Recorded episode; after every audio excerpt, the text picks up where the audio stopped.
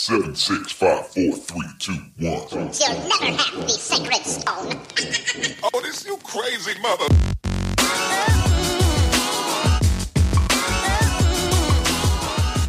Welcome to the Dead Pundits Society. Now, here is your host, Adam Proctor. Welcome, everybody, to this week's episode of the Dead Pundit Society. This week, I've got a very special guest. Joining me on the program is Delegate Lee Carter.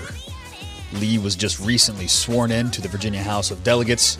He'll be representing Virginia's 50th district as the first open socialist candidate in the state of Virginia in the last 100 years. So I'm going to talk to him about what it means to govern from the radical left. We're going to talk about his legislative agenda. So stay tuned. You folks are not going to want to miss this really fascinating discussion with Delegate Lee Carter. Stay tuned. As we go marching, marching in the beauty of the day. This beautiful and haunting song, if you don't recognize it, is called Bread and Roses. It was popularized during the 1912 Lawrence textile strike, which was waged by primarily women textile workers in the city of Lawrence, Massachusetts.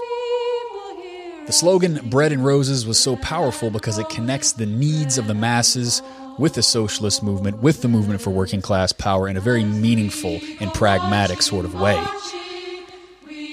My guest this week, Delegate Lee Carter, won a campaign on that very basis, making a contemporary argument that socialism is not something that lives in the past, it's not something that lives in textbooks, but it directly relates to the needs of the masses in society.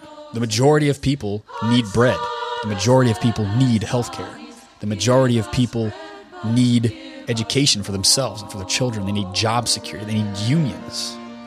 And Lee Carter won against all odds, promising those very things. And so I wanted to bring him on the show to ask him exactly how does an open socialist govern at the helm of the capitalist state, particularly as a Democrat in a state like Virginia, which even, you know, the Democrats even here are notoriously mainstream and neoliberal. Some of you will recall that Tim Kaine, Hillary Clinton's running mate, was formerly a Virginia governor. As a uh, lifelong Virginian myself, with a couple hiatuses elsewhere, I can tell you he's in for a real treat and he knows it. But he's forging some inspiring leadership. I really enjoyed this interview. I think you all will too. I'll leave it there. Just my pitch really quickly before we get to the interview. You're not going to get this kind of coverage. You're not going to get these kind of interviews from the mainstream. So if you like what you hear on Dead Pundit Society, I really encourage you to support the New Left agenda. Head on over to patreon.com slash deadpundits and subscribe at $5 or $8 a month or more if you can afford it. I'd really appreciate it. We want to expand our operations in 2018. At some point, I'd like to produce video, which is a very ambitious kind of uh, task. We're going to need some funds to do that. So if you can support the agenda, you'll get some subscriber only content over on Patreon with B sides coming out almost every week. Now, I didn't get the chance to record a B side with Delegate Carter. He's a really busy man, but almost every other week uh, there will be B sides, as you will see. And there's hours and hours of bonus content to enjoy once you become a subscriber. So, for the rest of you who have been living in a hole, or perhaps aren't from Virginia, or perhaps not even from the United States, and aren't familiar with Delegate Carter, I'm going to play you a quick 60 second clip from his campaign this past fall. So you too can get to know Virginia Delegate Lee Carter. Enjoy.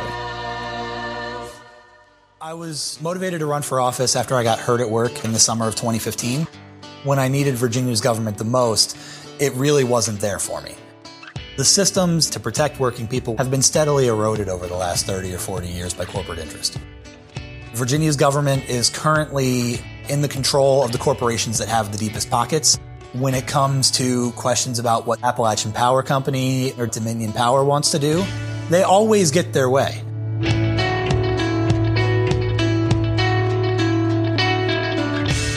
I'm running this campaign on a promise to not take a single dime of money from for profit corporations or industry interest groups.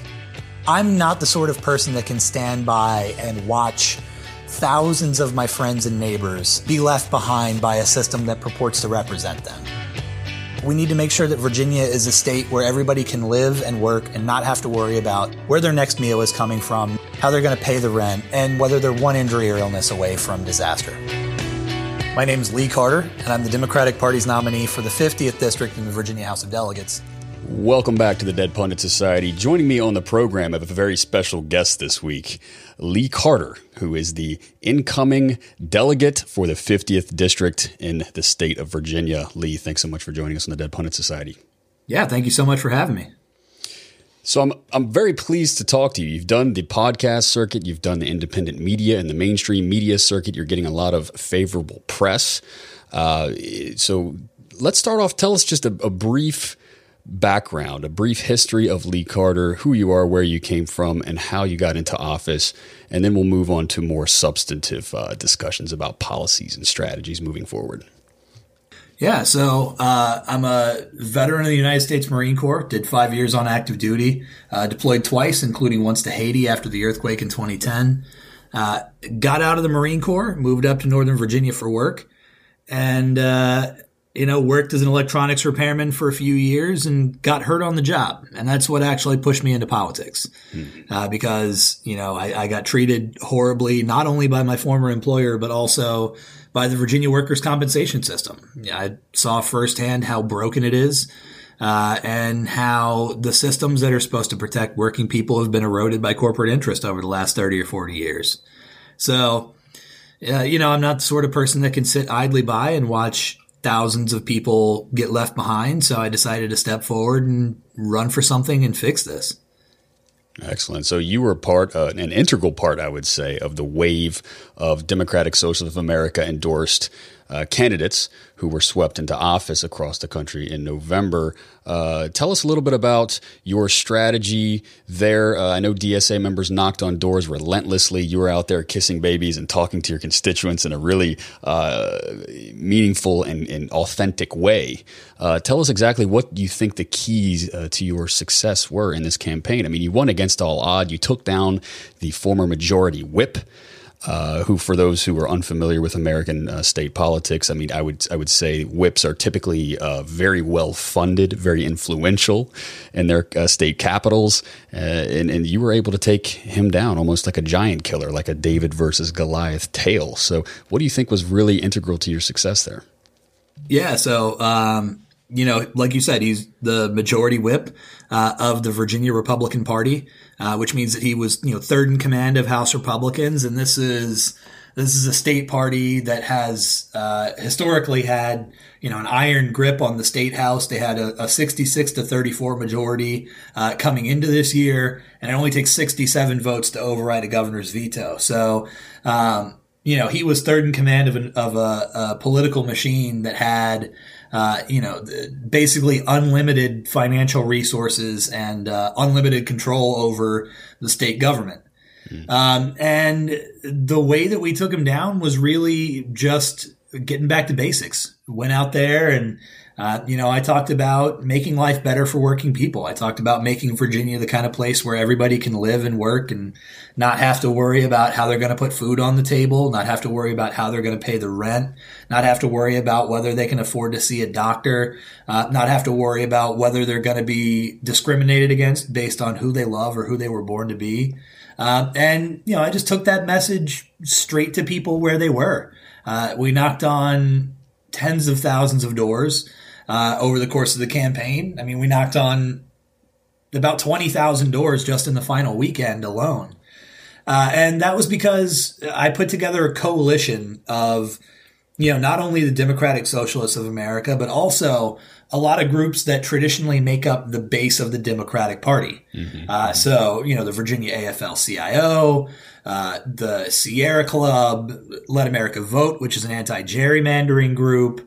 Um, you know, a lot of the the women's march type groups like Sister District and and uh, Swing Left. You know, groups that are dedicated to taking down Republicans.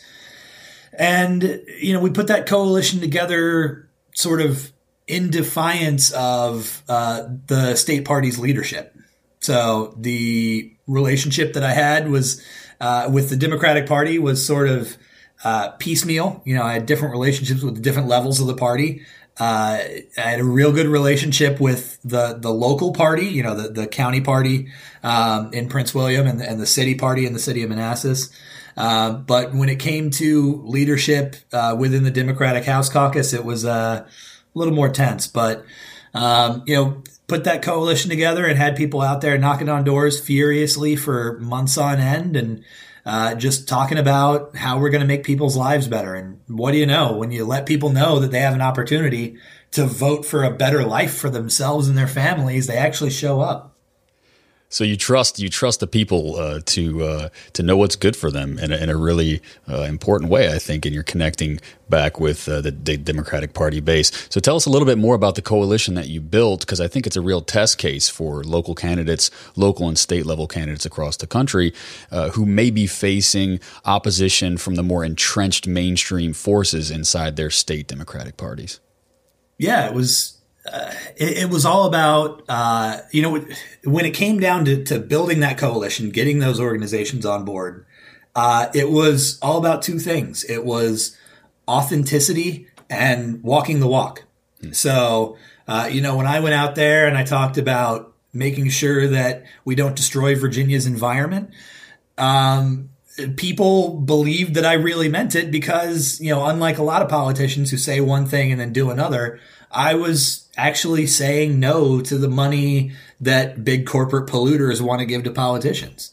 Uh, when it comes to um, rights for for everyone, you know, I was out there uh, first and foremost uh, with any you know activist. Uh, activist, you know, demonstrations or, or, movements or anything like that, um, fighting for people's rights. Uh, and I didn't make that about the campaign. I was just there because I felt that I needed to be there as a person, not as a, a political candidate.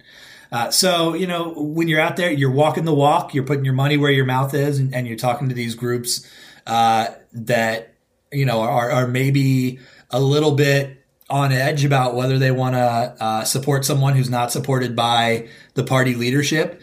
They're they're definitely more willing to step out and take a chance on you if they know that you 100% have their back without any reservations. I think that's fantastic. The the authenticity there shines through in a big way. Uh, I want to compare and contrast and get your take on this. Uh, I am adjacent to your uh, district, actually, here in Northern Virginia. Uh, for those who are across the country, uh, they'll find this relevant in terms of state politics, but I have listeners across the world as well. And so let's make this international. Uh, Jeremy Corbyn has electrified the UK Labour Party by pursuing a strategy that sounds very similar to the one that you are pursuing, of course, in his own regional and local context. Uh, he's an authentic man. He's a, he's a, he's, he, uh, you know, fights for the working class. He's at the demonstrations as an authentic participant.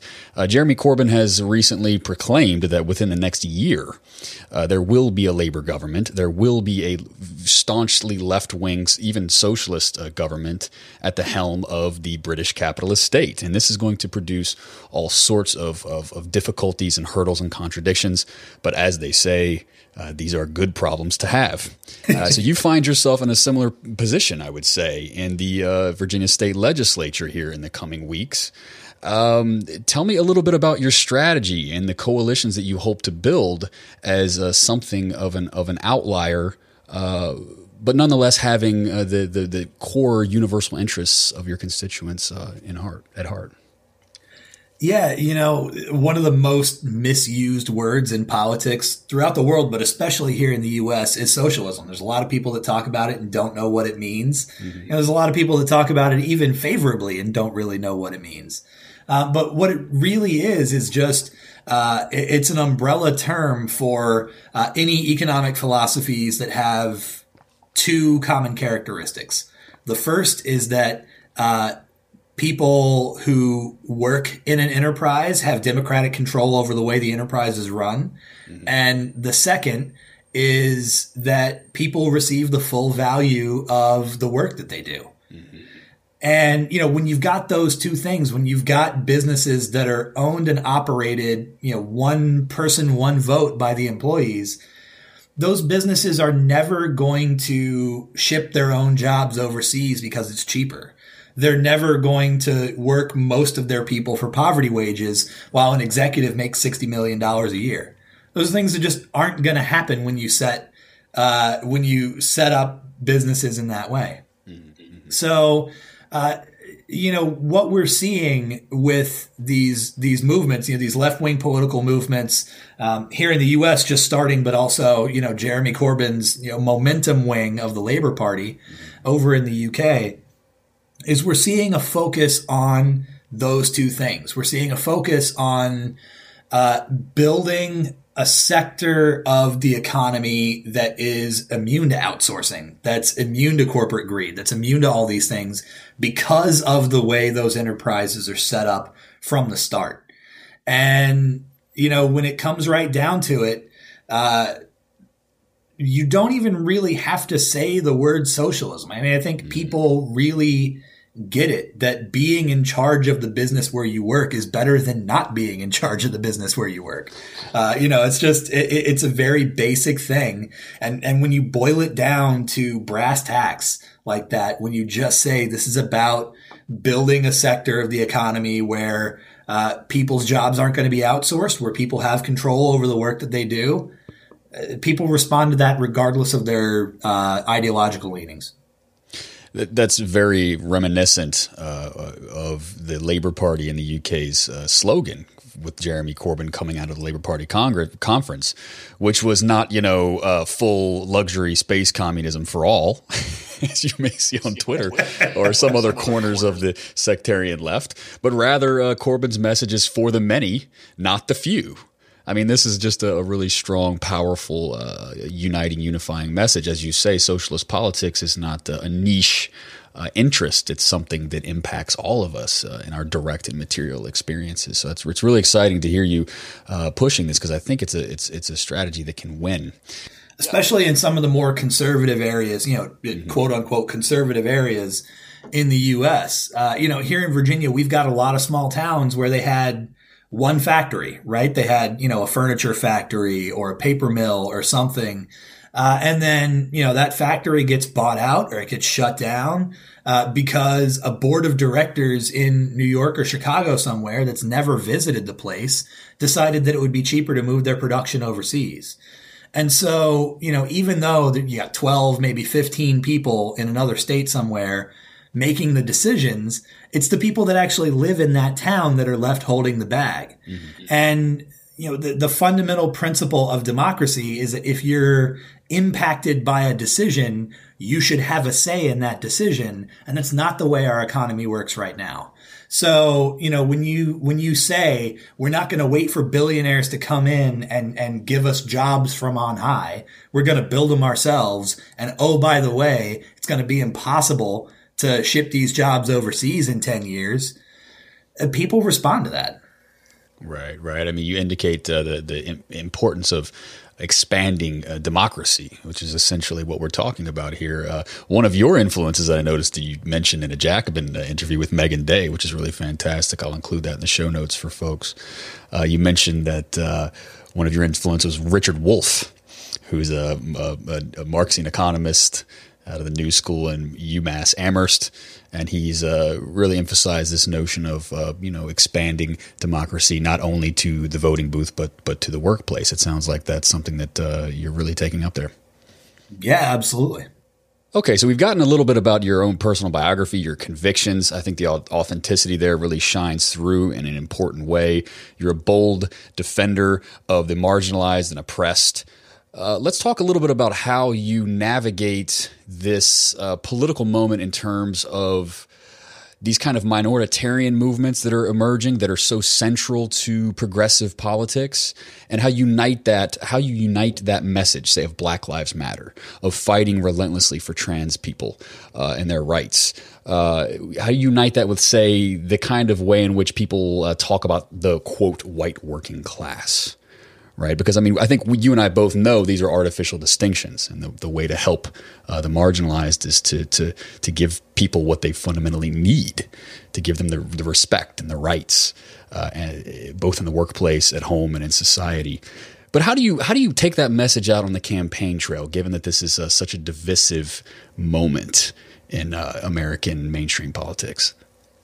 You know, I think uh, a lot has been made about the the white working class as if um, you know somehow whiteness is a part of the the material interests uh, of the working class of America, and it's just it's fundamentally just not th- that's not the way that our economy is is impacting people. You know that uh, saying that is a way to divide the working class and distract people away from the fact that you know the the material interests of working people transcend racial and ethnic lines. Mm-hmm. You know, forty percent of uh, of people who would get a pay increase if we increase the minimum wage to $15 an hour, 40% of those people are people of color and 60% of them are white. Um, you know, but as a proportion of those populations, it's a bigger impact on people of color. So, right. you know, it has a it has a bigger impact on communities of color, but it helps more people that are white. But it's it's not about the racial and ethnic division there. It's about helping those millions of people, regardless of who they are. And, you know, when people's material needs are being met, when people uh, feel like their economic future is secure, they're not going out there and looking for scapegoats. They're not looking for ways to, to blame their neighbor and say, oh, you know, you're the reason that the economy's not doing well because you're, you know, category X. Mm-hmm. That's, it's not something that that the overwhelming majority of people do when they feel good about their economic future. So this is about uniting the working class and fighting for a better future for all of us, regardless of who we are. Right. I think a lot of people, perhaps even let's say people who are to your right inside the party. Now, on my show, I call that the kind of uh, woke neoliberal center. and I use woke in scare quotes there because I think these people, uh, correct me if you think, uh, you know, if you, if you disagree, obviously, uh, we love to disagree and debate on this show as well. But I think there's an element inside, say, the Tom Perez wing of the Democratic, uh, of the DNC, that holds up in a cynical way certain identities, uh, divorced from their material realities right? Uh, there's a way in which uh, your uh, fellow Democrat uh, Danica Roem was held up by Tom Perez, I think, in a way that was slightly cynical, that uh, removed her from her uh, context and her policies that she's pushing for her constituents, and and rather reduced her to an identity category. Uh, which I, th- I, think is a little bit it's a, it's a cynical ploy of the of the Hillary Clinton wing, I would say, of the Democratic Party to wrest control from the left uh, in, in, in, a, in, a, certain way. Do you agree with that assessment? And, and, what's your take, and how do you plan to proceed? Well, you know, you mentioned Danica Roem. She's in the next district to the north of me. Uh, mm-hmm. she's a very good friend. I've known her for a very long time. And, you know, I was a huge supporter of hers uh, from the next district over just because she's good on the issues. Right. You know, she she wasn't going out there and saying, "Hey, this is about uh, my gender identity. She was going out there and saying, "Hey, traffic on Route 28 is horrible, and people are tired of waiting at, at you know 14 stoplights or however many it is, um, and and they're tired of it taking two hours to get home every day."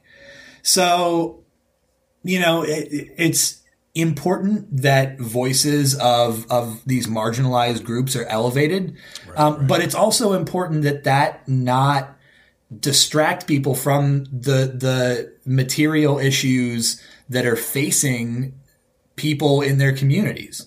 Mm-hmm. Um, you know, and Danica is a perfect example of that.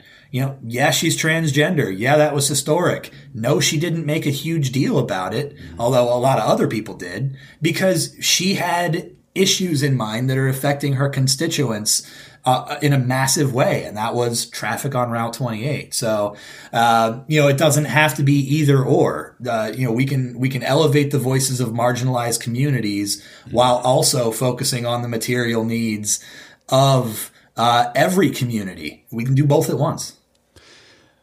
Very well put. And let's move to that then. It seems let's move to the material needs because it seems that that is the aspect that is so dangerous to the entrenched power. I would say not only in just uh, you know in government in general across, but also in, in, the in the Democratic Party, in a lot of state parties, and in the National Party. Uh, you yourself uh, made a pledge and followed through uh, to refuse uh, campaign contributions from uh, Dominion Energy, among one in Virginia, and other major corporations and, and government contracted entities. And you took that as a really important step for removing, you know, the control over your policies uh, from from these types of people, right? The, the Dominion Energy has historically uh, controlled both parties in government in the state of Virginia, and so why why do you think that the Democrats are so keen on uh, elevating I- the identity of these candidates, but ignoring their material interests? And how do you how do you hope to go beyond that? Yeah, you know, this is this is a very old story. Uh, you know, I, I not only refuse contributions from Dominion, I refuse contributions from all for-profit corporations or industry interest groups. Uh, but Dominion is the number one campaign contributor in Virginia. And that is something that goes back generations. I mean, back to the early 1970s. There was a guy named Henry Howell. You know, he was lieutenant governor of Virginia for two years. He ran for governor three times. He got, you know, 49.5%. Uh, and he had campaign bumper stickers that said, Welcome to Virginia, a wholly owned subsidiary of VEPCO. Now, VEPCO changed their name to Dominion Power and now to Dominion Energy, but their control over the General Assembly hasn't changed at all.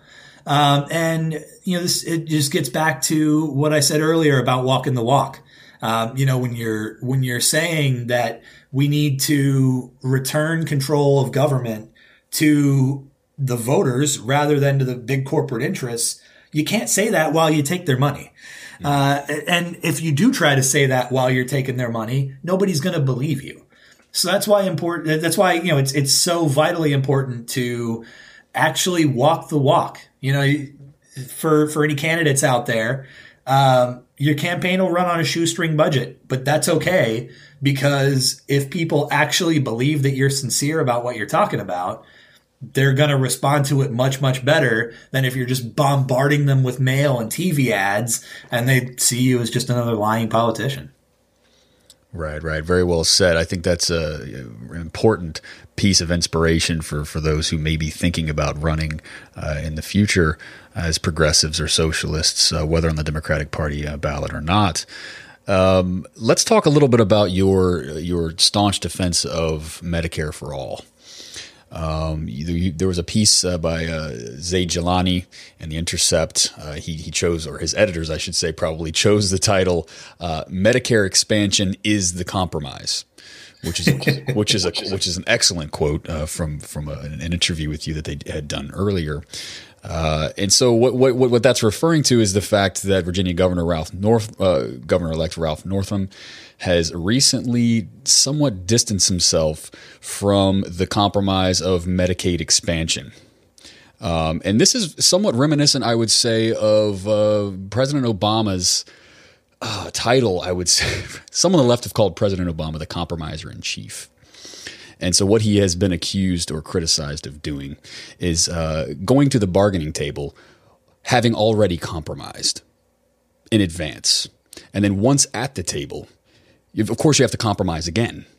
And so the policy, the piece of uh, legislation, the policy that emerges from that process is a compromise on a compromise on a compromise. And you get something really watered down and uh, untenable and unsustainable like Obamacare, which we see uh, unraveling and being picked apart uh, by Republican vultures in state legislatures across the country.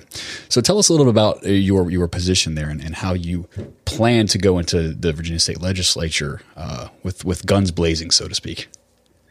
Yeah, you know, there's there's been a lot of talk about how uh, politics are on this pendulum swing. How you know the the president's party always gets killed in the in the midterms immediately afterwards, and that's because for basically as long as I can remember, people have been voting for change. You know, most people are not ideological. Most people don't identify as Democrats or Republicans. So, you know, if people are dissatisfied with the way things are going, they're just going to vote for whoever is not there already. Mm. So that's why you've got these these huge swings. You know, you went from 12 years of Republican control under under Reagan and and uh, H.W. Bush to eight years of Democratic control under Clinton, uh, to eight years of Republican control under W. Bush, to eight years of Democratic control under Obama, to now you know Donald Trump. And it's just because people are just tired of being ignored. And so, you know, it, fundamentally what we need to do is uphold the concerns of people who are saying they want change and actually stand up and change something. Mm-hmm. You know, we can't continue to keep doing business the way we've been doing business in state legislatures throughout the country. Because if we do that, then, you know, people are just going to vote for change again the next time they have an opportunity to. And if you're there, guess what? Getting rid of you is the change. So, you know, we saw that in 2008. Uh, people voted overwhelmingly for Barack Obama with a Democratic Senate and a Democratic Congress because he said, I'm going to stand up to the banks. I'm going to put our economy back in one piece and I'm going to make sure that everybody can see a doctor. And none of that happened. Right, right. Right? We, we voted for Democrats overwhelmingly we got the Republican health care plan. You know, the Affordable Care Act came out of the Heritage Foundation originally. It was Romney Care in Massachusetts. Is, is that is that correct? Yeah, that's right. You know, it was it was created in the 90s as an alternative to single payer healthcare, and it was first implemented at the state level by Mitt Romney. Uh, and so, you know, is it any wonder that when we vote for Democrats and we get the Republican plan, the Democratic Party has a crisis of uh, credibility in, in people's eyes? You know, it's not that shouldn't be a surprise to anybody. People voted for Barack Obama for a reason, and then they didn't get what they were expecting. Mm-hmm. So it's important for those of us on the left to have concrete policy ideas and say, you know, this is our end goal. We're not going to get there right away. It's not going to be immediate, but this is what we're fighting for. This ultimate, you know, this big vision is what we're fighting for. And we're going to take every step we can get towards it. And we can't celebrate uh, watering it down as its own thing. You know, I think there's there's a very real tendency among uh, the more centrist wing of the Democratic Party to think that triangulation is a good thing on its own right. But, you know, have the have the courage of your convictions to say, you know what? My policy ideas are good and it would help people if we implemented them.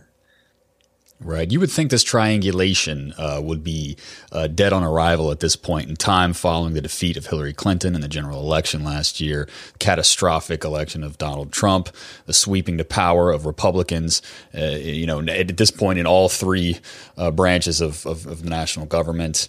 Um, but there are people inside the DNC and, and just the, the sort of like uh, liberal commentariat who are trying desperately to resuscitate this zombified triangulation uh, in the inside the Democratic Party. So Bill Scher uh, on December 20th wrote this miserable piece, I would say, for Politico.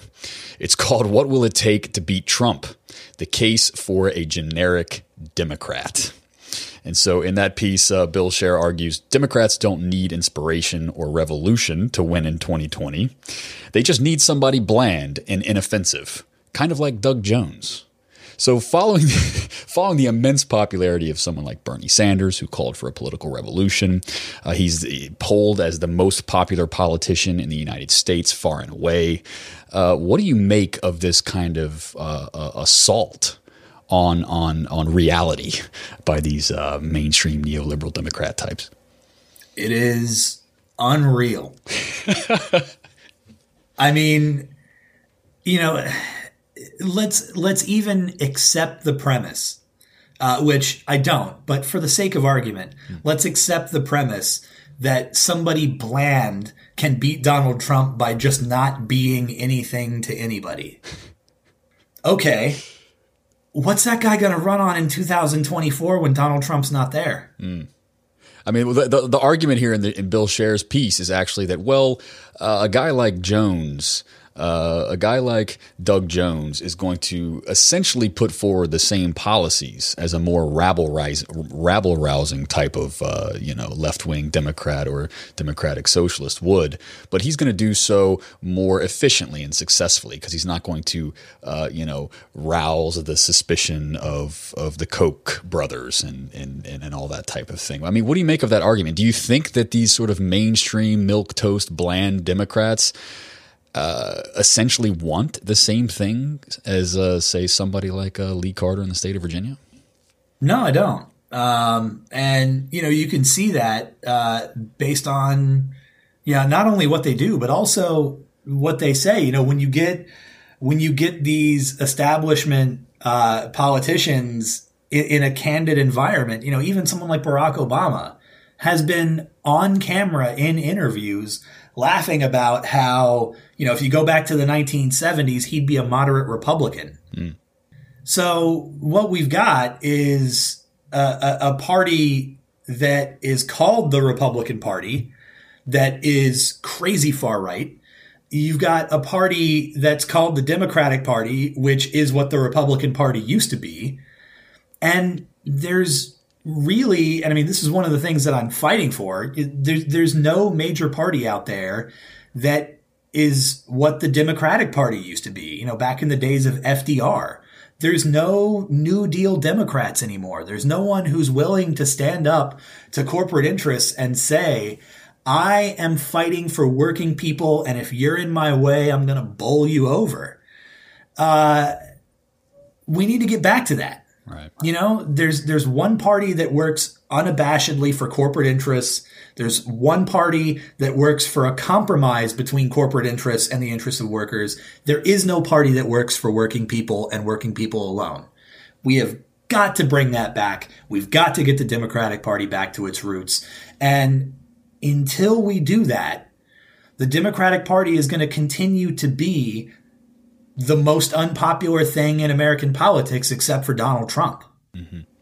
It seems that the, the Democratic Party, as it exists now, is really hamstrung uh, between uh, a certain kind of progressive rhetoric, uh, the the uh, temperament of the American people for progressive and even radical and revolutionary political change, and and yet the fact that their donors and the people who control the message in their party are unwilling to go in the direction that the that the the, the people uh, demand in a sense. And so they're really hamstrung on this. And I think that uh, candidates like yourself can really resuscitate uh, the more progressive elements inside the party.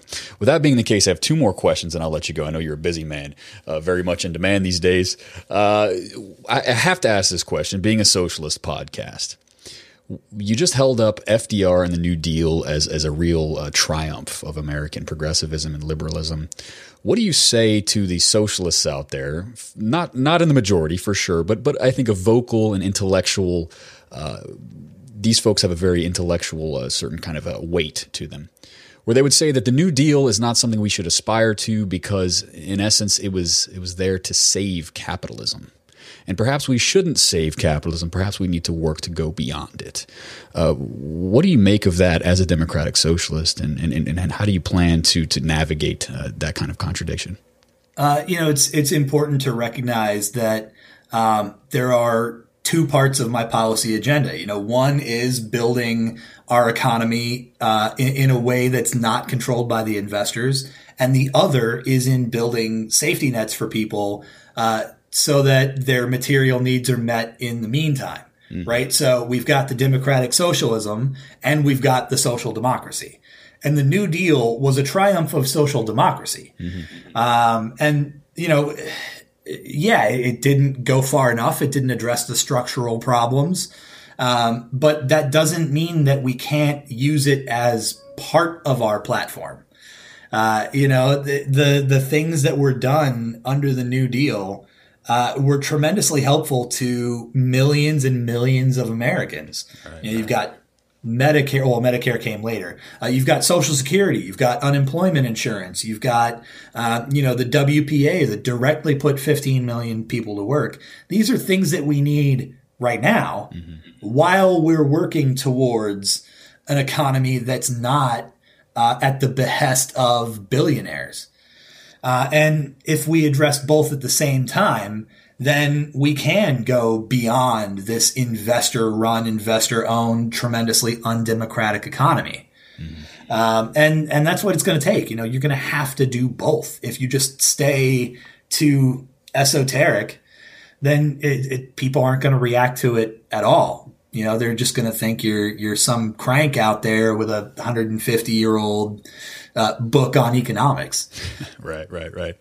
Not that there's anything wrong with dusty books. We here at the Dead Pundit Society. Uh, What's that? to- I said we here at the Dead Pundit Society uh, love dusty books, but uh, I'm totally with you in terms of But you know, it's it's also important to recognize that you know, yeah, the New Deal gave capitalism sort of a reset button on its own crisis. You know, the, the Great Depression people, um, people were out on the street in massive numbers. People were, you know, standing in bread lines. It was, it was a fundamental collapse of the world economy right. in a way that's, that had not been seen before.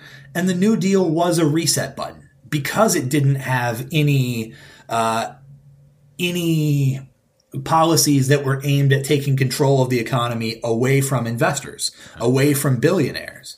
Um, but even still, you know, it was still such a tremendous threat to corporate interests that some of them actually tried to overthrow the U.S. government in response. You know, right, anyone that's out there listening, please look up the business plot. Mm-hmm. Uh, you know, this was they tried to recruit a Marine Corps general, uh, Smedley Butler, mm-hmm. you know, one of the most decorated Marines of all time. They tried to recruit him to lead uh, a military coup to overthrow the U.S. government. And it didn't work because he said no.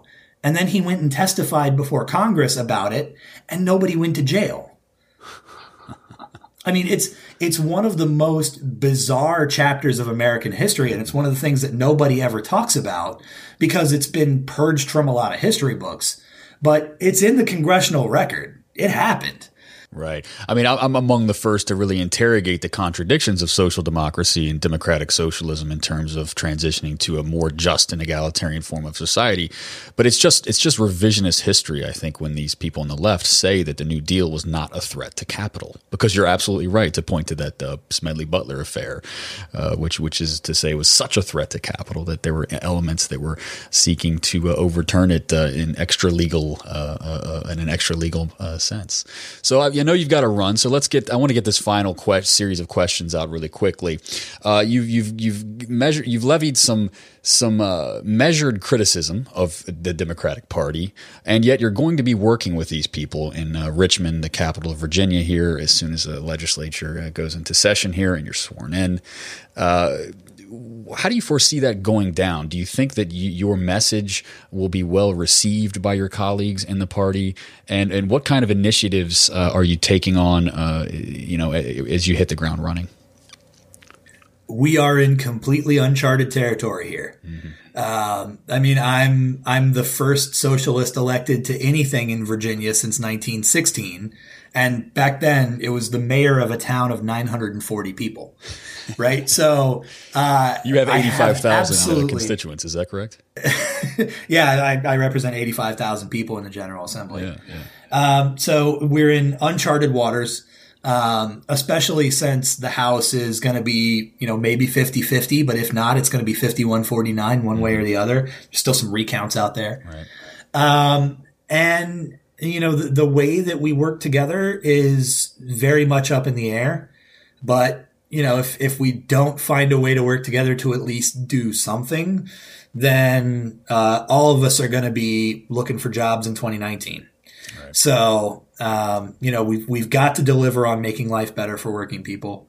Um, you know, for this year, I'm focused on uh, some things like workers' comp and you know state level net neutrality, um, and and taking on predatory lenders and taking on Dominion Energy. Mm-hmm. Um, you know, maybe next year uh, we'll be able to get some things that uh, that build that sector of the economy that I was talking about. That's uh, you know immune to uh, outsourcing and immune to the excesses of corporate greed. Um, but you know, we'll see. Uh, I, I, guess we'll we'll figure out how we work together when we actually start working together on January 10th. Right, as a poet once wrote, I think someone far more, uh, you know, uh, poetic than, than myself. Uh, you'll have to make the path by walking it. At this point, I mean, that's really true here. You're, you're on the vanguard of something very exciting. That's why I wanted to have you on the show. You've got a really, really great message. You've, you've demonstrated some really bold leadership, like the necessity of of of forging your own path um, you know, oftentimes against the grain of the mainstream, even inside your own party. Uh, you're fearless. You have a military background. I think that that may uh, help things somewhat. I'm not sure that uh, you know the battlefield in Richmond can can touch the real thing. So you, but I have to ask. Let me, let me put you on the hot seat. Final question here on Dead Pundit Society. What are your fears? going forward into into this year's uh, legislative season. Uh, what what keeps Lee Carter up at night? Uh, You know, we've seen, particularly here in Virginia, uh, we've seen how far the extreme far right will go. You know, especially with with what happened in Charlottesville, um, and you know, it's it's important to recognize that socialist politicians are pretty high up on their list.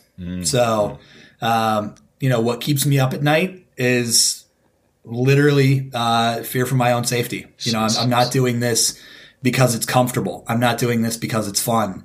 I'm doing this because I can't stand by and watch as 750,000 Virginians have no health insurance whatsoever. Mm-hmm. I can't stand by and watch as upwards of a million Virginians live in intergenerational poverty from one generation to the next. I can't stand idly by and watch those things happen. Wow, that took a dark turn. I, I appreciate the candid, uh, authentic approach. I don't, I mean, response. I would, I would expect nothing less from a man like yourself, but that's that's heavy. That's some heavy stuff. I expected you to say, well, you know, I'm, I'm afraid that you know my legislative agenda won't pass, but but we live in a moment right now where maybe even your own physical uh, safety and well being is potentially in jeopardy. But uh, whew, heavy stuff, man. That's it's a tough note to end on, but but you but you've got a bold style. Um, you're really on the vanguard of something important, and and you know typically I would be nervous about that because the stakes of failure are very high. But I got to tell you, man, I have a lot of confidence in what you're doing, and uh, I just want you to know that we support you here at the Dead Pundit Society. And uh, any final parting words about what folks can do to support not only you but candidates like yourself uh, going forward? Clearly, there's going to need to be what Bernie Sanders calls a political uh, grassroots revolution in order to enact anything r- remotely resembling an agenda that you uh, advocate. So, what do you ask from us in order to help support you while, while you're in office and hold you accountable? You know, you've got to hold people's feet to the fire. Um, you know, uh, elected representatives uh, have to know that there is a consequence for going back on the promises that they make to their constituents. And that consequence has to be real. It has to be immediate. They have to know that if they choose corporate interests over the interests of their constituents, that they're not going to have constituents anymore. Right, right. Um, and you know that that comes down to not only you know blowing up their phone lines and, and lining up in their offices uh, to let them know when you're dissatisfied, but also making sure that there are alternatives. So you know, get out there and run for office yourself. Um, if you're not happy with the way you're being represented, try to represent yourself better. Well said. You know, in, in, in closing, I expect I brought you on the show because I want to talk about some of the contradictions and pitfalls and and, and dilemmas of, of trying to uh, govern from a left, even socialist position when you are at the helm of a capitalist state. I expected to get into some real nuanced and I expect you to sort of unveil some nuggets and some magical wisdom. But the truth is, there's no, it's not magic. It's just, it sounds like you're fighting and advocating for an agenda that affects a broad swath of people and the daily concerns and, uh, you know, uh, barriers and that they face uh, in, their day to day lives. Everyone has to work for a living. Everyone needs health care. Everyone, uh, most, many people have concerns about childcare and, and schools and, and, and, and transportation. And, and so that's a really, uh, it's a really important message. I think that when we try to get cute, on the socialist left. We try to get overly fancy. Uh, it's it's a you have a very back to basic style approach. So I, I, really do appreciate that. It's uh, it was it was helpful. Well, thank you so much, and I appreciate you having me on. Yeah, Delegate Elect Carter, uh, thanks so much. We look forward to uh, you know your your legislative agenda in Richmond, and uh, you've you've really set the tone for folks. So so let's keep this thing going. Thanks again for joining us. Thank you for having me.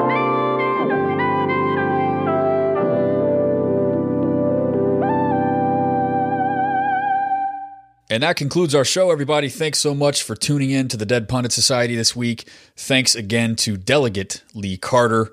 I referred to him as Delegate Elect in the interview, but he has since been sworn in this past week. So, Delegate Carter, thanks again for the interview. I really enjoyed it. He has an inspired vision for a universalist, humanist socialist project that is pragmatically oriented to providing the things that everyday people need. Socialism for regular ass people. That's the vision Lee Carter, Delegate Lee Carter, that is, embodies that vision very well. I was very impressed with the guy. I'd never talked to him before. We communicated briefly to get him on the show, but I got to tell you, we really hit it off, and I'm impressed with him. The authenticity is just dripping out of every pore. Uh, he has an inspired vision, and we should support him however we can. Uh, he is on Twitter at Carter4VA, Carter the number 4VA. He's very active on Twitter, but not in the extremely online sort of way. Uh, even last week, there was a snow and ice storm up here in Northern Virginia, and he was tweeting out to his constituents detailed information about when their roads would be cleaned off, you know, when it would be safe to go to work, all, all this kind of like just day to day information that constituents need to hear from their from their the people in, in office in government. And so that's a really inspired vision for socialism for regular ass people. And I was really, really honored to have him on the program. I hope you all enjoyed it. We're going to continue this vibe of socialism for regular ass people all the way through 2018 head on over to patreon.com slash dead pundits and join the dead pundit society today in order to support the new left agenda. If you like what we're doing here i try to bring you a good solid mix of socialism for regular ass people socialist uh, you know uh, politicians uh, fun and smart fiction writers like frankie gaffney and really heady theoretical stuff you know like the leo panitch and the steve marr and the adam hilton interviews and the labor and the capitalist state series. I try to vary it up here at Dead Pundit Society. I hope that you enjoy it. I hope that you're learning a lot and your uh, political life is enriched by this project. I really want to connect with you. Let's let's talk on social media. Find me at Dead Pundits on Twitter. Like the page on Facebook. Search for Dead Pundit Society, and that'll come up. Let's connect in the new year. Let's talk about building this new left agenda. I know I can be quite cynical at times. I can be highly critical at other times but I am deadly serious about this vision for building a new world and building a new society. And I know that socialism is the answer, uh, and a lot of the masses of people will be attracted to it. So keep your chin up, folks. 2018 is here. We've got a lot of work to do. Until next week, Dead Pundit out. As we go marching, marching.